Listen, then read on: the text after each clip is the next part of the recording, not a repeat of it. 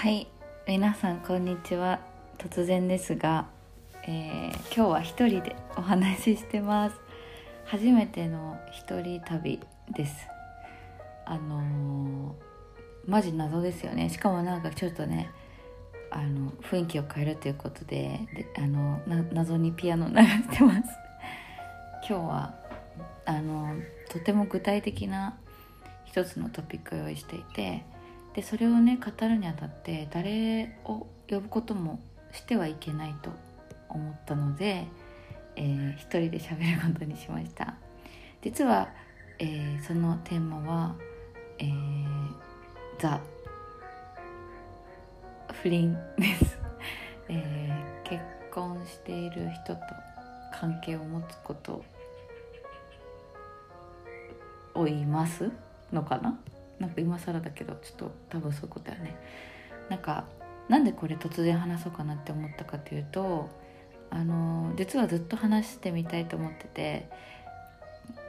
なんかなんでだろうなんかこう今もし一人でも私のこのこのエピソードを聞いてる人にあの同じ苦しみをしている人がいたらシェアしたいなっていうことと私はもうそのあの沼から抜け出して切ってるんですけど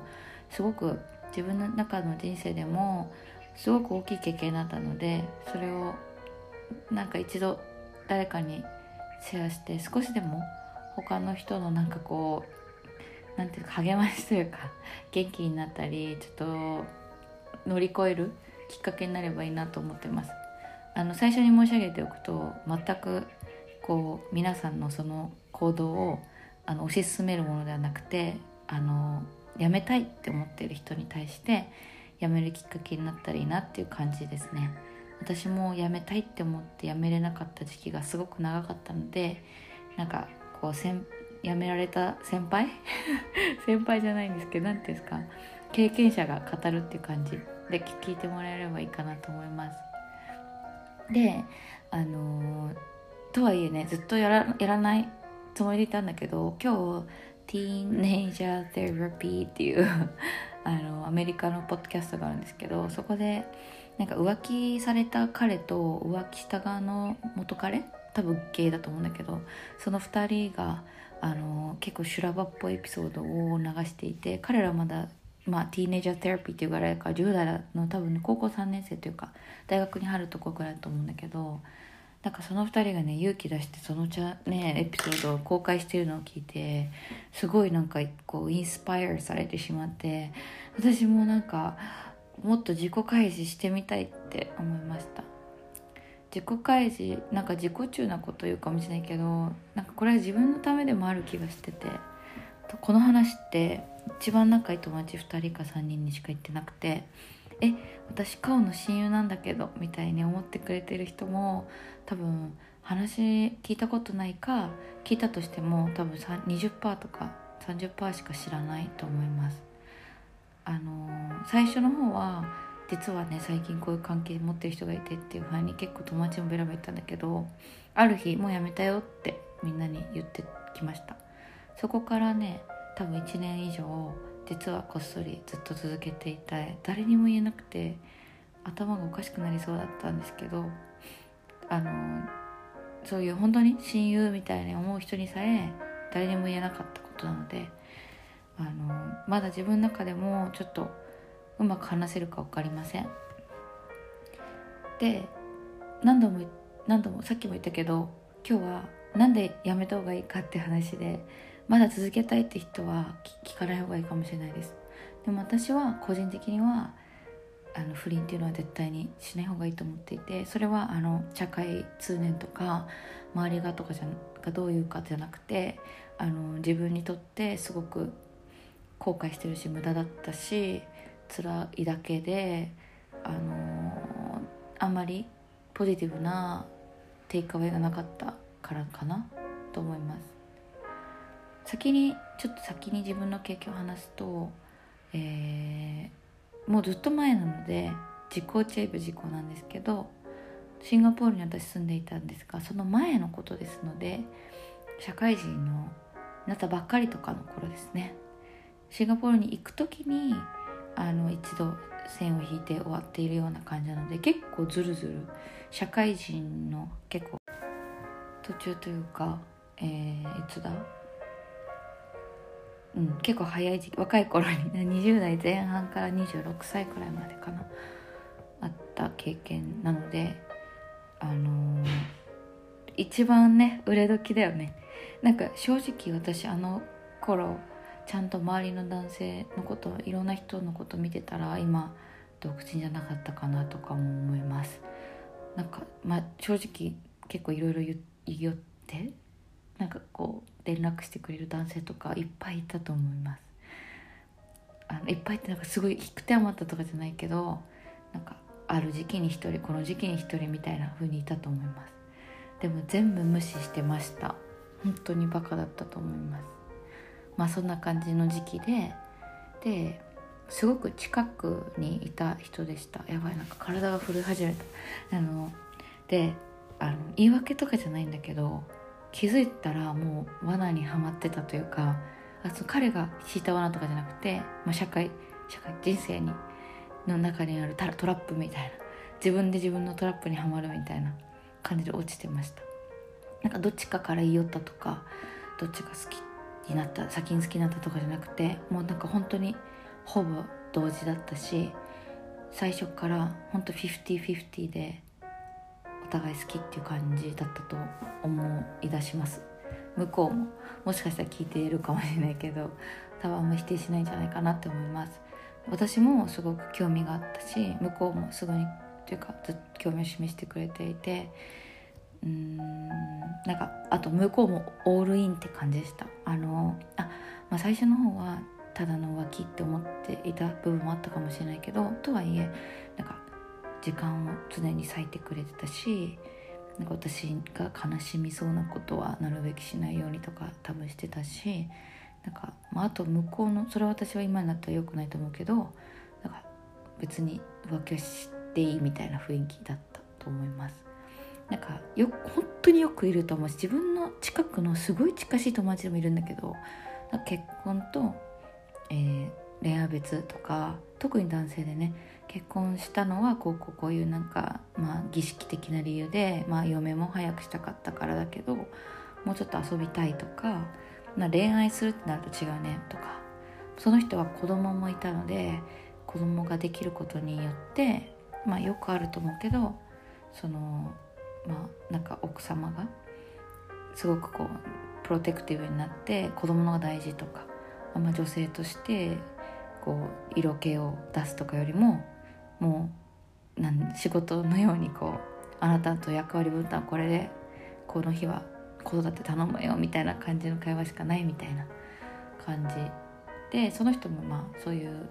家庭環境だと思います。多分みんなが想像する全てのことを一緒にしたと思います。なんだろう。旅行とかも行ったしあのいろんなこと打ち上げたり友達にも会わせたことも多分数回あるし私は向こうのお子さんにも会ったことがあります。あのもちろん彼女とかじゃもちろんないんだけどないろいろな、まあ、いろいろあって詳しくはないけどあのこう一緒にご飯食べたりしたこともあるしすごい仲良く手伝いで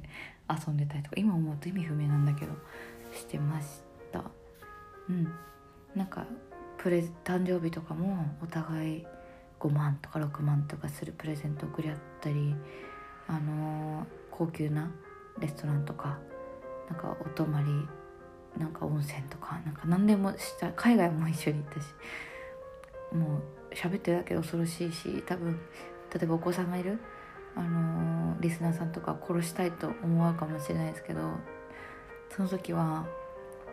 あのー、止められませんでした？本当に。なんか罰が当たるんじゃないかっていうかもう今当たってるのかなとかいろいろ思うしあのなんだろうな。まあっていう意味ではその時もめちゃくちゃ苦しかったです。私は子供とか大好きだし自分も子供産みたいって思ってる人だからその自分がもしパートナーができてそういう相手で子供例えば妊娠中とか出産した後にそういうことをするような人だったら許せないというかなんだろうな別に浮気はいいんだけどその不可協力的なのとかなんか女の子とデートしてるから幼稚園の迎えに行けないとかたまに例えばだけどそういうのされたらすごいあのイラッとするだろうしうんもう本当にって思いながら毎日過ごしてました。明日やめよう。もう今日はもうやめようみたいな感じだったけどでも止められませんでした。あのすごく気が合う人だったと思います。それはなんか今となっては何にも感じないんだけどその時はこの人しかいないって思うぐらいあの分かり合えて趣味もすごかったし食事の思考とかもあったしなんか結構双子かなみたいなくらい意思伝心ができる相手で。なんかそれもねあってこの人じゃないのか。He's the one みたいな感覚に陥ってました。今は本当に思わないけどその時は思ってた。と思います。で一度そのみんなに別れるからって別れたよって言った頃に、えー、本当に一度お別れしていてそこが Points of No Return だったと思います。もう最後の、あのー、曲がり角というかこれ以上超えたら終わりだぞみたいなところだったと思うんだけどそれがあって関係が始まってから半年ぐらいで、まあ、すでにもうすっごい仲良くしてたけどそこで一度バイバイっていうのをしてその後会わなくなってます。ただ何かの表紙に、まあ、共通のね知り合いとかが結構いたので3人の LINE とか。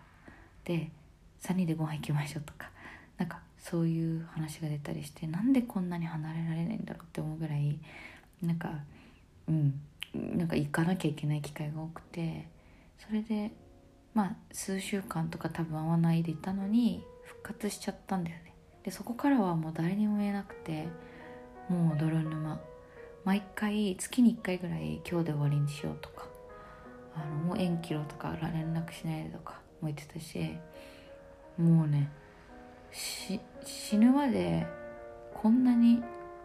泣けるのかぐらい一生分の1リットルどころか100リットルぐらいのね涙を流して毎日のように泣いてましたね。私その頃なんか46キロとかしかなかったと思うんだけどあのおかげさまだと思いますね。もう喉に通らなかったからねご飯が。うん。あのタバコとかめっちゃ吸ってたんだけどタバコだけ吸ってたって感じの日も結構ありました。うん。うん。でそれでねあのー、グダグダしたけどそのあるなんか1年半後1年後ぐらいかなにまあその時の会社の社長からシンガポールに行かないかって言われてで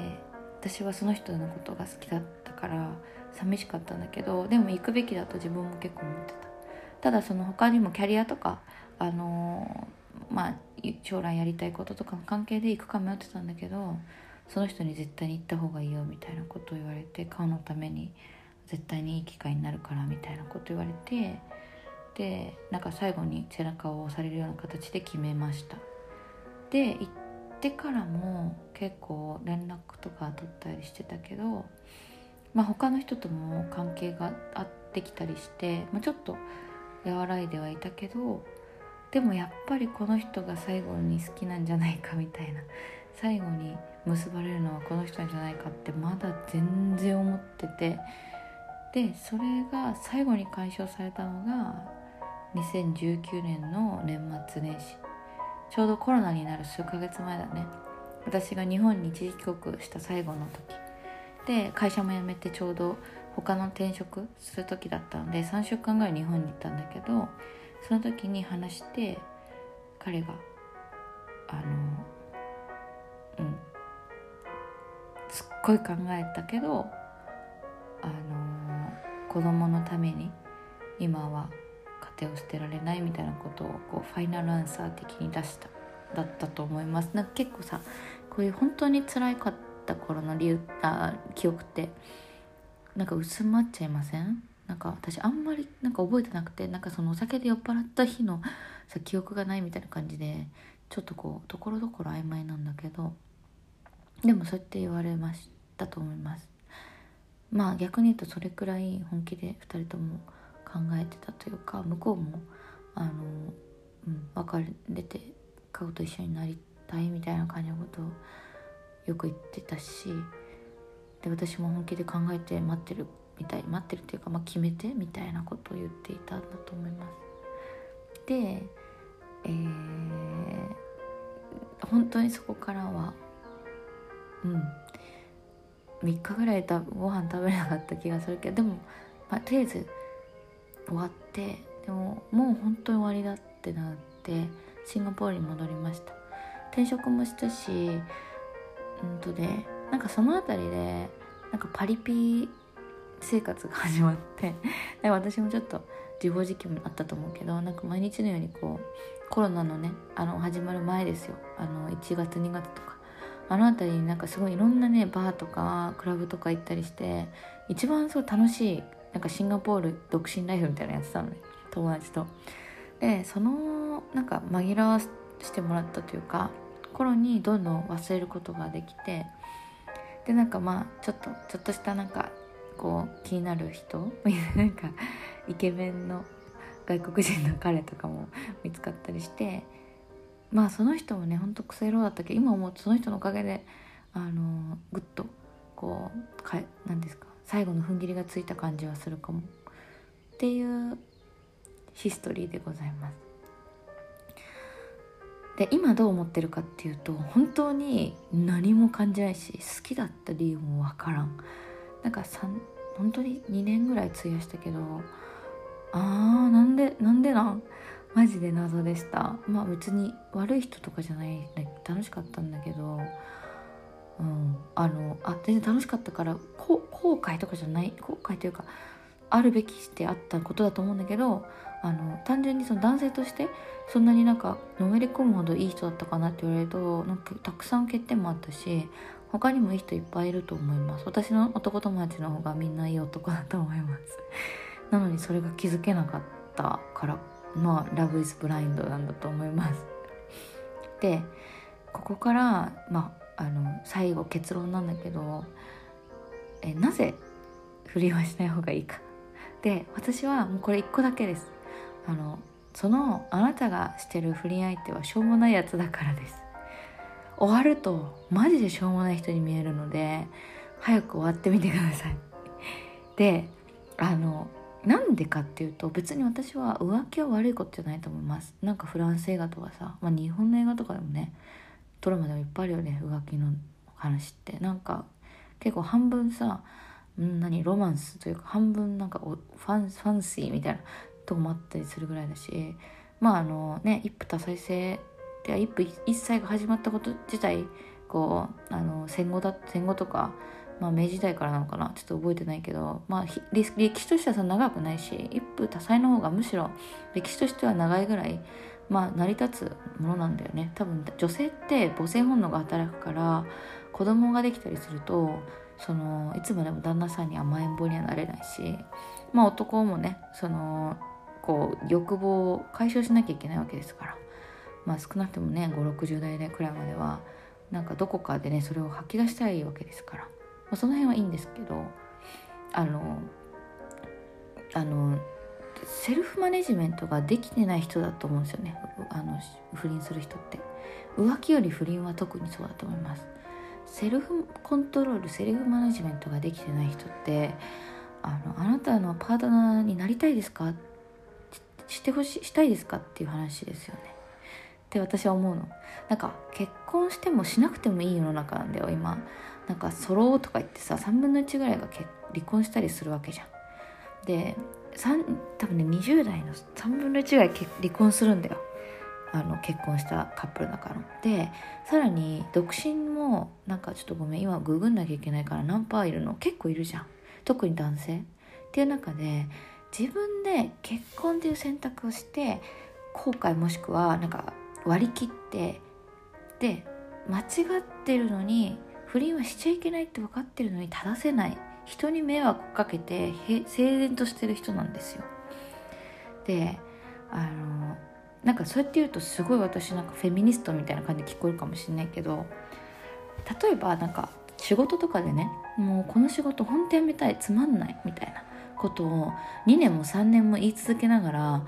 会社行ってあの仕事して愚痴ってる友達友達として楽しいですかっていうなんかさブランチとかさ飲み会とか行くたびにさあああの仕事辞めたいなんとか部長ほんとうざいみたいなことさ2年も3年も言ってたらさまあ私だったらだけどみんなもかもだけどえじゃあ辞めたらとかえ他にも転職する機会あるよとかフリーランスとか起業とか主婦になるとかいろんな選択肢あるよみたいな。い何が好きなの？あなたは。あなたのやりたいこと何？みたいな。感じでなんかちょっと思ったりしません？なんか結婚も同じでもう星の数ほど 男女異性というかまあゲイレズビアの人はその同性だけどの人がいてあの離婚することも結婚しないことも全然許される選択肢なのにあなたが決めたんですよねっていう。そこができない人はあの一緒になっても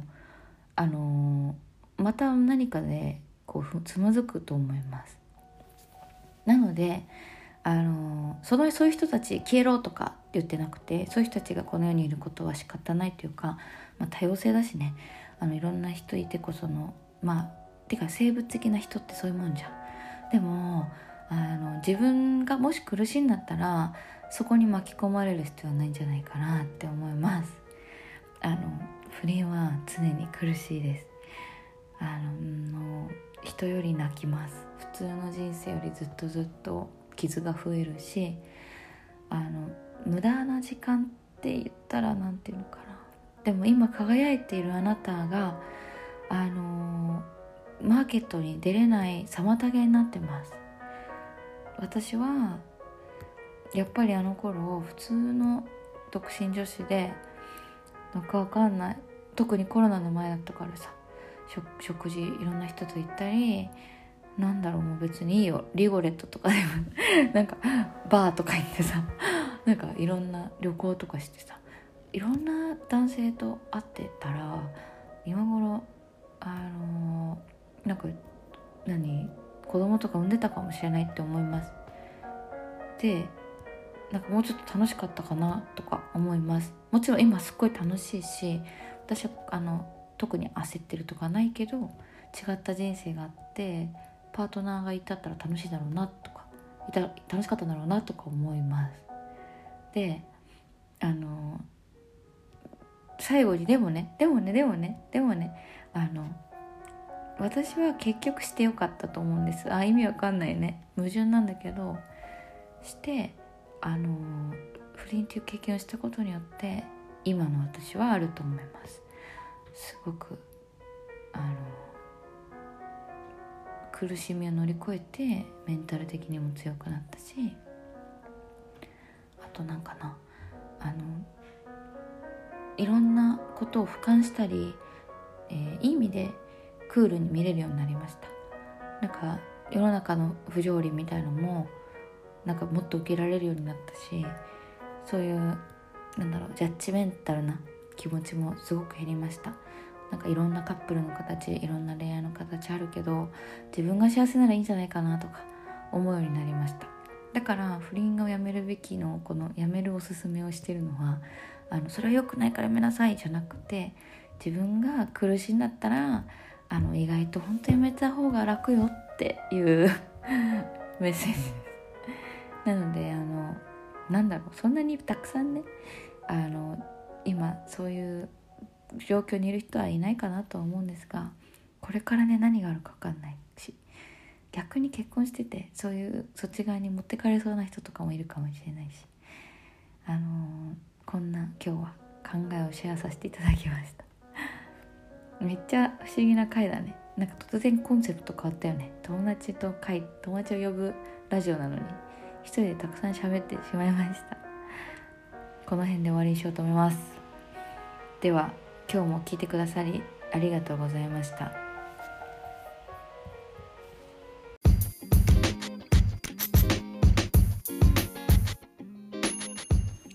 はいということで元に戻ってきました。いつも通りのエンディングです。あ皆さんいかがでしたか？なんかちょっと短めだったな。聞いてみたらもうちょっと話せた気もするんだけど。何か気になることがあったらいつでもあの連絡ください。私はもう全てをさらけ出す気持ちになっております。それでは、uh, Today's question、uh, Question of the day ということで、えー、What was the last action of kindness that you have done? 最近一番直近でしたあなたの優しさはあの優しい動作は何ですか？優しさのから出てきた行動は何ですか？あの家族に何か手伝ってあげたとか友達にありがとうってこと伝えたとか何かをしてあげたとかでも何でもいいんですけどカインドネスというものにちょっとあの向き合ってみてください。私はですねこの今日話した経験を経てあの優しさというのをテーマに生きることに決めました。とりあえずいろんな人にたくさんギブしていろんな人の役に立ったり優しく幸せになんか幸せというかなんかこう人の温かさに少しでも貢献できる人になりたいって思うようになりました。あのまあなんだろういい人ぶってるとかじゃなくて少しでも自分のしてしまった過ちをねペイするっていう意味でもうなんかあるのかなって思ってます。ということで今日は以上です。皆さんもあのカインドネス少しでも意識してあの考えてみてください。では See you soon bye